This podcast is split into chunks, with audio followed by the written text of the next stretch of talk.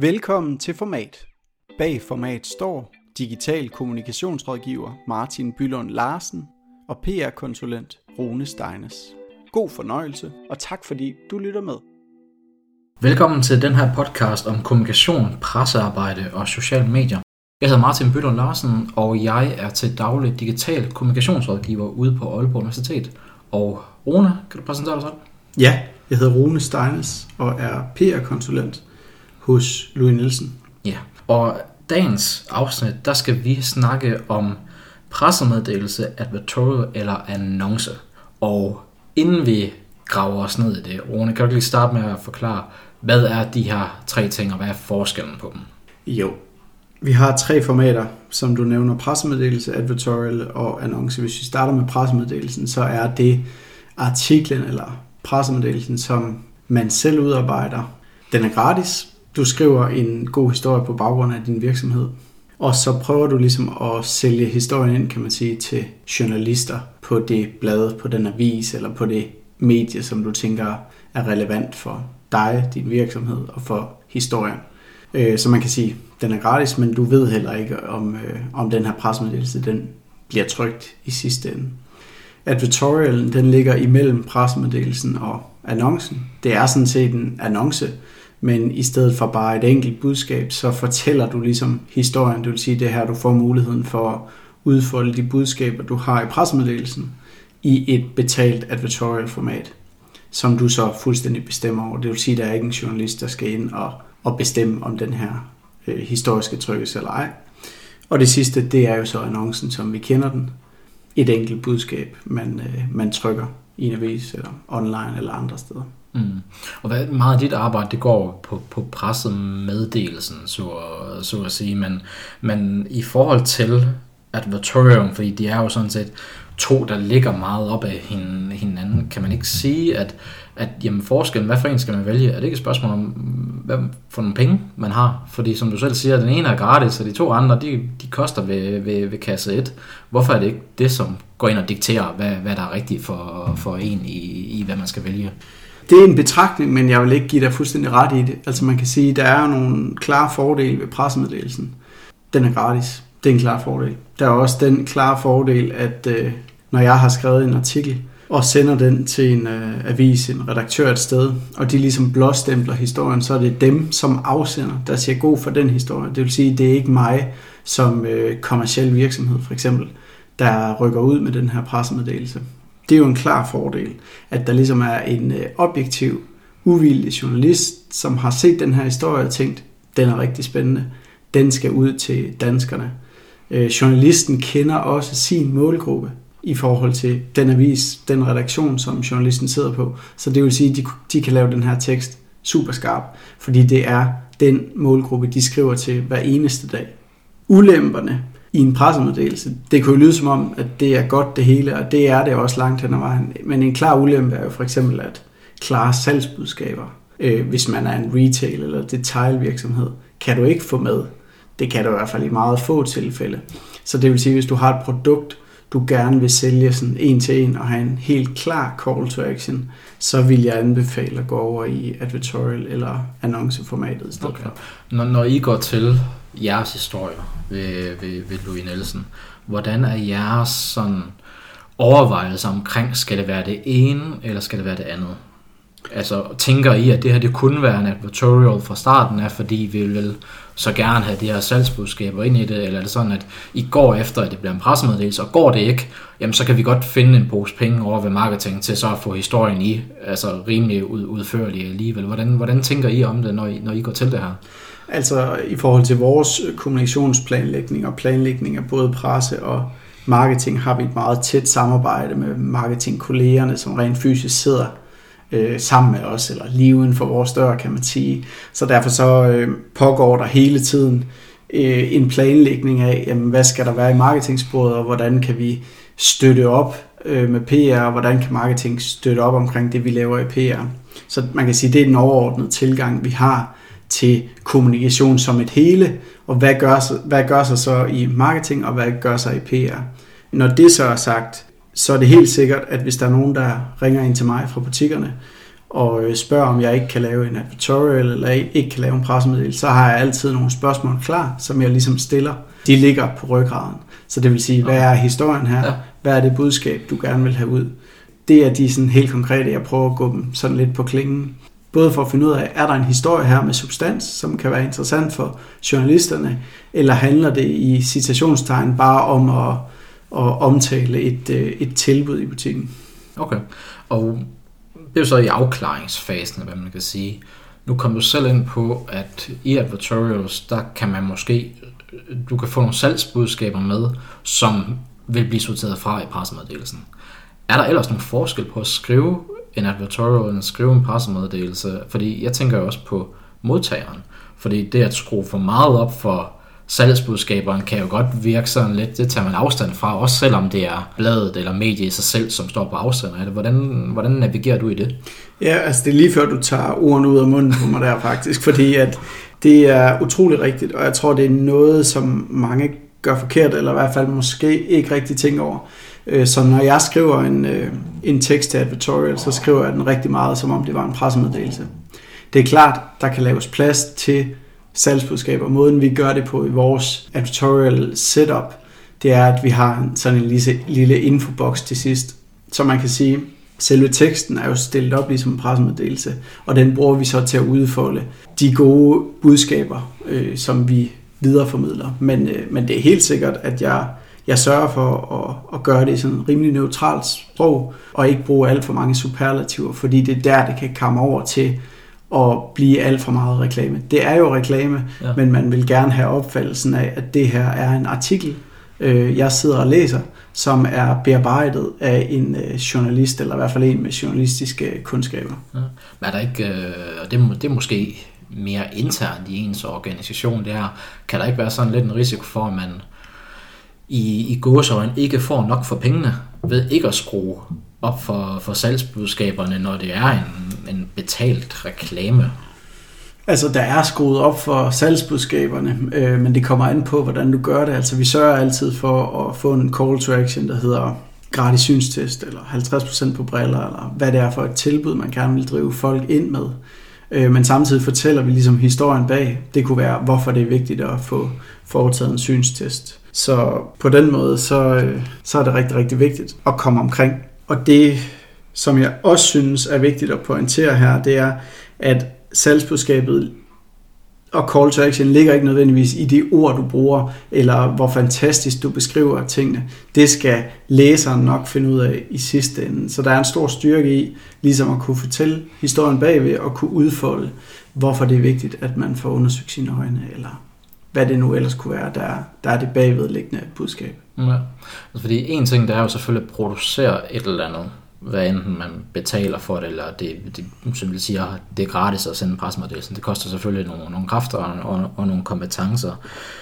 Jeg tænker, noget af det, jeg tænker lidt, det er, at der må jo advertorials, hvis vi lidt holder fast i den, går lidt på tværs af, hvad der kan være to siloer. Nu siger du, at jeres marketingfolk sidder lige uden for, sidder lige uden for, for, for døren, og I har, I har et godt samspil. Ja. Det kan være, at der er andre virksomheder, hvor der ikke er det der tætte samspil der. Hvordan får man, får man sådan noget her placeret ordentligt? Hvis at øh, der er vandtætte skodder mod, mellem dem, der skriver presmeddelelserne, og dem, der har pengene i, i virksomheden. Hvor, hvordan griber man den? Altså, jeg vil jo altid appellere til, at man ikke laver vandtætte skotter imellem øh, for eksempel marketing og PR, som jo er nært beslægtet på mange områder. Det er jo et lidt større øh, arbejde, det der med ikke at tænke i siloer. Ellers så er det vel efter Danske Bankdevisen om at gøre det, man er bedst til. Det var så ikke så stor en succes for dem rent brandingmæssigt, men ikke super meget. Det, det kan være, at vi skal lave det et andet afsnit. ikke desto mindre, så er det jo rigtigt nok, kan man sige, ikke? fordi i advertorial-formatet ligger der bare noget, øh, noget journalistisk arbejde i forhold til at kunne formidle en historie. Og det er jo lidt tilbage til den pointe, som jeg var inde på før, ja. omkring at du skal kunne udfolde dine budskaber, du skal kunne udfolde din historie i advertorial-formatet. Og så er der en masse ting, jeg ikke kan. Altså, jeg kan ikke sætte den her op. Jeg kan ikke, øh, det er i hvert fald ikke mig, der står for at booke den ind, og så videre. Så det er ligesom der, jeg får mine øh, marketingkolleger på banen i forhold til, hvor booker man bedst, og hvilke medier er bedst. Og så ja, fordi en ting er jo så, hvordan tingene foregår i ens eget hus.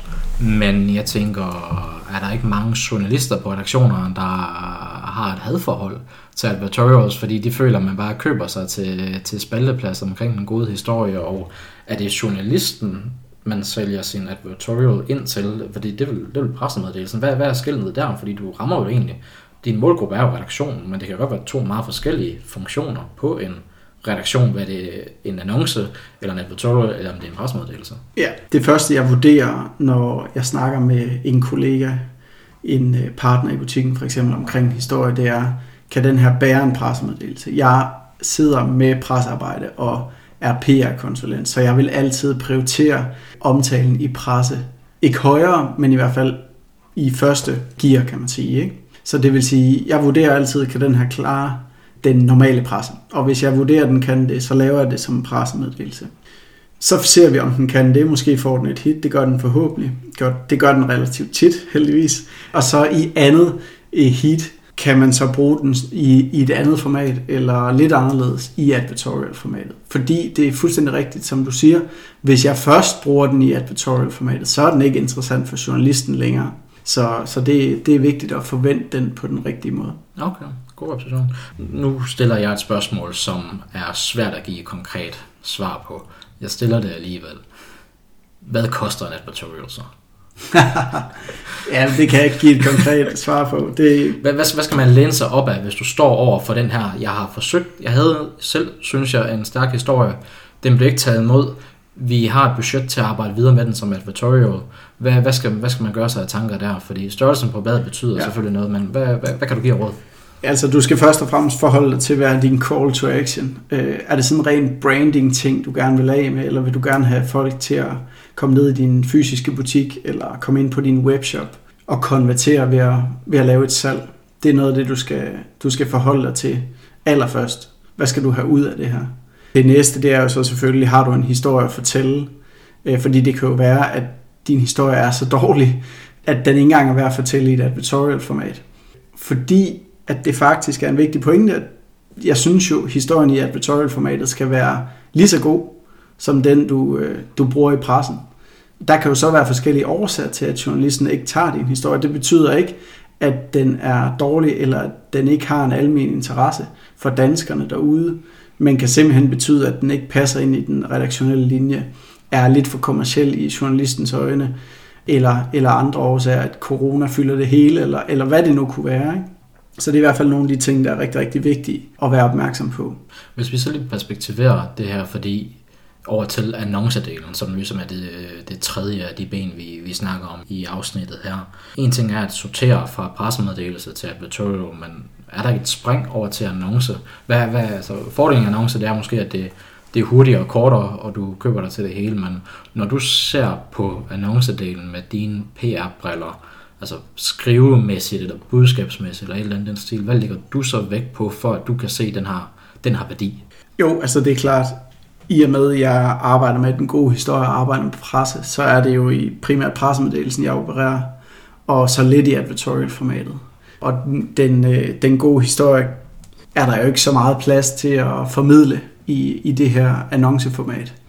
Hvis man så alligevel skal nævne nogle plusser ved annonceformatet, så er det jo lige præcis som du siger, at den er ret hurtig at eksekvere på, og du kan få nogle sådan helt konkrete budskaber meget langt frem i bussen. Samtidig kan du også bruge det som en del af din branding, kan man sige. Og jeg vil jo så også sige, at for eksempel annoncen kan jo ikke stå alene. Den skal tit gerne være et større, altså en del af et større mediemix. Så det vil sige, måden vi bruger det på, det er jo, hvis vi har en større kampagne, som lever online og på mange sociale medier osv., så, videre, så kan den også bruges i den øh, fysiske avis et sted, måske lokalt. Og jeg ved godt, at det kan være sådan lidt fy at sige annonce og fysisk avis, øh, fordi alt er blevet digitalt og mm. online.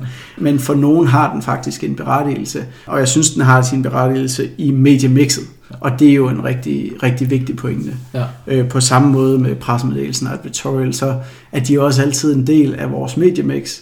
Ligesom de budskaber, vi kommer med, også er budskaber, som vi gentager på flere forskellige platforme og rigtig mange gange det her med at bruge pressedelen til at spille ind, fordi jeg ved, når I kører kampagner, så er det ofte nogle, nogle større kampagner, som har været planlagt i, i et godt stykke tid. Ja. Har du et råd til, hvordan man kan spille sit PR-arbejde ind i noget kampagnearbejde? Eller er det nemmere, at der opstod en god historie, vi rykkede på den, og så er det bedre at købe sig til en annonce, som så supplerer op, sådan cirka i samme tidsrum, eller i, i samme medie, sådan som man i samme avis ser en annonce fra Louis Nielsen, og så senere så er der også en historie, eller er det bedre med at sprede det ud? Altså, hvordan det her samspil mellem det betalte, og så rent øh, pressemeddelelsesmæssigt, har du et tip til, øh, hvordan I spiller det sammen? Ja, altså man kan sige, vi har jo nogle årsplaner i forhold til, hvad går vi strategisk ind og kigger på.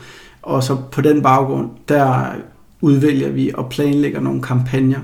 Og i de kampagner, der har marketing et stort say. Louis Nielsen er rigtig meget, altså vi er rigtig præsente i mediebilledet på tværs af alt, outdoor og online og så videre. Øh, og samtidig så har pressearbejdet jo også et ben i det her. Så det er måden, vi gør det på. Samarbejder rigtig meget med den øvrige organisation omkring det strategiske og kampagneplanlægningen. Og så finder vi øh, vores presseniche, kan man sige, i øh, det kan være hele sundhedsarbejdet, som vi gør rigtig meget for at omtale, hvor det så er marketing, der sørger for den direkte call to action i forhold til at komme ind og få taget en øh, synstest med sundhedstjek, det er godt for dine øjne, og så fortæller vi ligesom i pressesporet, der udfolder vi og fortæller historierne, de casebaserede historier omkring, hvad gjorde det for Lærke, som er en af de unge piger, som vi har opdaget noget på og reddet hendes syn, eller hvad gjorde det for Kim eller nogle af de andre. Mm, okay. Hvad her som noget af det afsluttende her, hvis der er nytter derude, som står i det her, skal til at tage beslutninger omkring pressemeddelelse, advertorial, annonce, hvor skal jeg lægge mine kræfter? Hvad, hvad kan gøre mest for, for vores forretning? Har du tip til den person, som måske står og skal tage beslutninger omkring det her? Jeg vil gå et skridt tilbage, og så vil jeg tænke i, det er en god historie. Fordi man kan sige, at den gode historie er grundlaget for de her formater, og er grundlaget for rigtig meget kommunikation i virkeligheden. For har du ikke den gode historie, så vil det blive så vil det blive sådan en plaster på såret, som bliver ved med at springe lidt af. Altså du vil aldrig få det fulde udbytte. Så i første omgang, og det er lidt kedeligt, hvis man er længere i processen, men i første omgang vil jeg anbefale, at man får fundet den gode historie, og får beskrevet den, og så vil jeg da anbefale pressemeddelelse i første omgang, og så advertorial i anden omgang. Men igen, det kommer helt an på, hvad er slutmålet. For hvis du skal konvertere rigtig meget lige her nu, skal du sælge noget, som er på tilbud i butikken i næste uge, så kunne advertorial-formatet godt være den rigtige vej at gå. Ja. Men det var også et meget fint tip i forhold til, hvornår er du nødt til at eksekvere. Yes. Er der tid til lige at træde det der skridt tilbage, og så lede efter en god historie, eller få den vinklet ordentligt, eller et eller andet den stil, eller er det, der skal ske noget hurtigt, cool, så er der ingen grund til at afsøge de andre muligheder, fordi så, så kører vi reel kampagne på det af lidt mere traditionel annoncering. Ja, det var egentlig en meget fin måde at skille det på. Fuldstændig rigtigt. Altså, det forholder sig jo øh, ofte sådan, at butikker kører tilbud eller kører noget andet, hvor de skal have folk i butikken. Og de kender den målgruppe, de skal have i butikken, fordi det er meget konkret omkring deres butik. Øh, så der vil jeg anbefale advertorial-formatet, hvor du har plads til salgsbudskaber, samtidig med, at du ligesom kan udfolde en lidt dybere historie. Og det jeg faktisk også tit hører fra butikkerne, det er, at læserne kan ikke altid adskille, hvad der er betalt, hvad der er tutorial, hvad der er pressemeddelelse, hvad der er øh, radioreklame, og hvad der bare er et radioindslag. Så, øh, det kan godt være også som kommunikationsfolk, der sidder og skældner lidt mere hårdt til det, end hvordan det rent faktisk bliver, bliver modtaget. Det, det er en god pointe ja. at, øh, at runde af på. Er du mere, du lige har, har, har du vil byde ind med her til sidst inden for, inden for det her emne? Nej, jeg tror, det var det for nu. Ja, det er fint. Tusind tak, fordi at du lyttede med. Vi håber, at du fik noget ud af, ud af den snak her. Vi lyttes ved. Tak fordi du lyttede med. Vi håber, du fik nogle konkrete råd, du kan bruge i dit eget kommunikationsarbejde. Hvis du kunne lide det, du hørte, må du gerne give os en anmeldelse eller dele videre til en anden. Vi lyttes ved.